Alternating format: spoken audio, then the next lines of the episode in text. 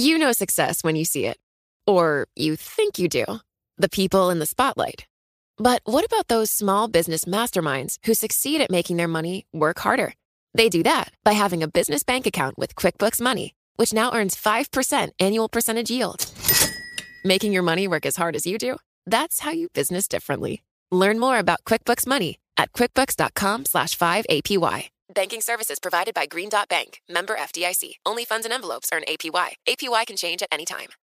It can be hard to see the challenges that people we work with every day are going through. I'm Holly Robinson Peete. Join us on The Visibility Gap, a new podcast presented by Cigna Healthcare. Download it wherever you get your podcasts.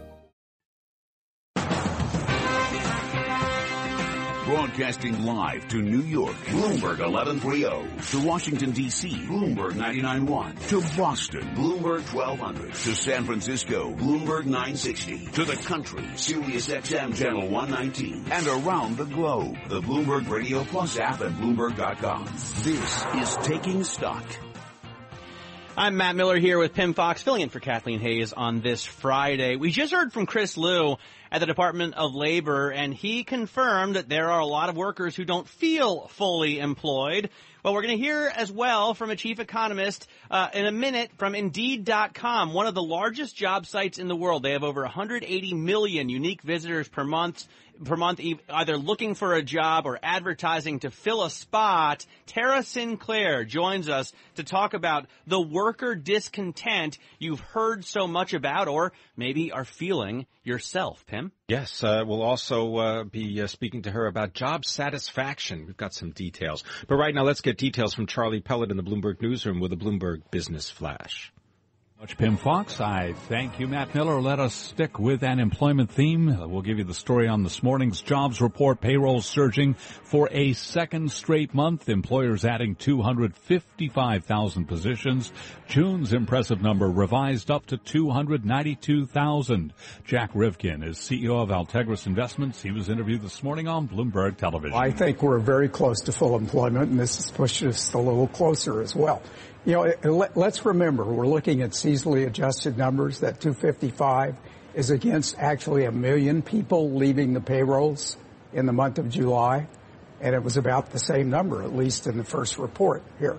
I'm I'm I'm surprised that the number is only two hundred fifty-five. I would have thought it would have been two hundred eighty-five, something like that. And the Labor Department said the unemployment rate remained level at four point nine percent as Americans came off the sidelines to join the workforce. We will have more Jobs Day coverage coming up in just a moment, right here on Taking Stock. Bristol-Myers Squibb slumping the most in fourteen years after saying its drug Opdivo failed in a lung cancer trial that would have been the basis for widely expanding use of the treatment. Right now, shares of Bristol-Myers Squibb down fifteen point six percent. S and P up sixteen to twenty-one eighty, a gain of eight tenths of one percent. NASDAQ trading at a record fifty-two twenty-two, up one point one percent. The Dow up zero point nine percent, and gold down one point eight percent. Now, let's look at the other stories making news. Charlie, thank you. From the Bloomberg Newsroom, I'm Mark Crumpton. Republican presidential nominee Donald Trump is expected to endorse House Speaker Paul Ryan tonight. Fox News, citing two unidentified Republicans, say it will happen in Wisconsin. In an interview on Milwaukee radio station W T M J, Ryan, who faces a tough primary on Tuesday, discussed why he and Trump have been at odds. I'm going to speak out and defend ourselves so that people in this country don't get a misperception about who we are and what we believe in. And I've had to do that from time to time. Hillary Clinton addressed a joint conference of black and Hispanic journalists in Washington. She said she's determined to make more serious, sustained investments and to create more good-paying jobs in African American and Latino communities. For me, these aren't just economic issues. They're part of the long, continuing struggle for civil rights. Rosa Parks opened up every seat on the bus. Now we've got to expand economic opportunities so everyone can afford the fare. Another victim of last month's terror attack in Nice, France, has died, bringing the death toll to eighty-five. A fifty-six-year-old man who was hospitalized passed. His wife and their thirteen-year-old son were also killed when a truck driven by an Islamic State sympathizer rammed into a crowd celebrating Bastille Day.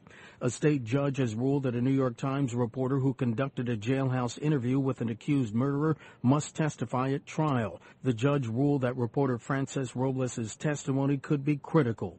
Global News twenty-four hours a day, powered by more than twenty-six hundred journalists and analysts in more than one hundred twenty countries. I'm Mark Crumpton. This is Bloomberg. Charlie?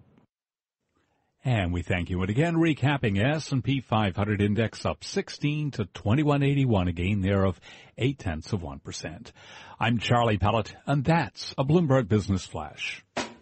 You're listening to Taking Stock with Kathleen Hayes and Pimm Fox on Bloomberg Radio.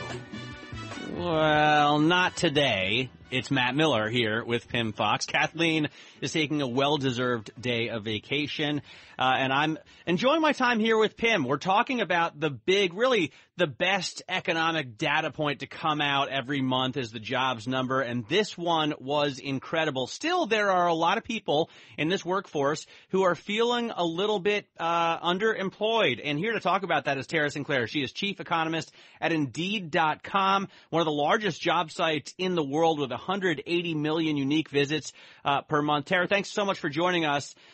Let me ask what you thought about this jobs report. I mean, if that isn't full employment, I don't know what full employment looks like. Well, on the aggregate, this is a fantastic number. This is a great jobs report in general. Seeing two hundred fifty-five thousand net new jobs created is great news for the economy on a whole. Uh, but that, you know, of course, does leave some things hidden in the sense that not everyone is feeling that strong economy is affecting them personally. Why is that, Tara? Give us some some data. How do you get to that analysis? Well, in terms of data, one of the things that we've been watching really closely is where are these jobs being created and who can actually have access to these jobs. And, you know, one of the things that economists have been talking a lot about has been this polarization of the labor market, where we see that we are seeing jobs growth and opportunities at the high end and at the low end, but less in that middle range and fewer pathways for people to move from the low end more into the middle and more into the high. And that's really a, a challenge that we're continuing to see in this economy. So you did actually a, a report on this. I mean, are you seeing that data really prove out? Because on the aggregate, uh, four point nine percent unemployment, wage growth of two point six percent per month. Um, and look, there's always going to be people who don't like their job. Not everybody likes to work, right? Right. But one thing that we can look at is we can look at what's been happening in terms of high-paying jobs that are seeing real wage growth, uh, you know, over a long period of time. And so that's what we did in our recent research, is where we looked at these jobs where we've seen wages that are paying enough to support a median household income, as well as seeing regular rate raises. And from that perspective, uh, only fifteen to sixteen percent of today's employment is actually in those sorts of jobs, which suggests that there's a, some real discontent there in the labor market. Tara, I don't know whether you're familiar with a report that came out earlier in July by the Conference Board looking at workers' satisfaction, and it said that about half of the workers reported being satisfied with their jobs, and that obviously coincided with increases in pay for hourly workers at companies such as Starbucks and uh, JPMorgan Chase. How do you respond to that? Well, I mean, that still leaves, uh, you know, a large proportion of the workforce unsatisfied with their jobs. But, I mean, it is important to realize that the economy is much better off today than it was, you know, you know, definitely back in the recession, but even in the early years of the recovery. And so when people are looking back over their recent labor market experience, of course, today looks a lot better than what it did a few years ago. And I, I also think you can uh say it's pretty obvious that, for example, manufacturing jobs aren't going to pay as much anymore as they used to. You're not going to be able to support a family on them. I spend a lot of time in, in car factories. They're doing a ton of business, but I see more and more robots than people that are building things there. Uh, one place you can't put robots in uh, up the place of a person is construction. Um, And we're seeing a shortage of construction workers. That's uh, evidenced by the tight h- housing market. Are are, the, are there going to be a pickup there? Are you seeing more construction jobs offered on Indeed dot com? We are. So construction is definitely one of those areas where um, we're are, are looking to be to see some growth there um, in, in terms of employment. And it does look like one of the reasons we didn't really see much movement in that number this month might be because of a shortage of workers. But again, the, the type of workers that the housing sector is complaining about not finding are people with specialized skill sets. And not everybody in today's workforce has those specialized skills. Tara, I just want you to comment on a recent article of yours having to do with red states, blue states, and swing states. What did you learn? Well, so what we did there is we looked at these jobs that we talked about a minute ago that we identified as being high-paying with reasonable wage growth over the last ten years. And we looked at how those jobs were distributed across the U S. And one of the things that really surprised me at first was how much variation there was by state. And then we decided, you know, related to the election, to just divide those states into the Gallup polls' latest red state, blue state, swing state categories. And we discovered that there was a statistically significant difference between the experiences in terms of job opportunities, uh, in terms of job postings for red states versus blue states. And in fact, blue states were significantly more likely to see these higher paying, higher wage growth jobs than the red states. Is this because the red states are in the congregate in the middle of the country, and then you've got the technology jobs uh, perhaps in California or on the coast? Yeah, I definitely think that's part of the explanation. Thanks very much. Uh, Tara Sinclair, chief economist for Indeed dot com, giving us her take on today's payroll results, showing a robust job market. Unemployment rate remains at four point nine percent. Wages grew at a rate of two point six percent. I'm Pimm Fox. My co-host today, Matt Miller. This is Bloomberg.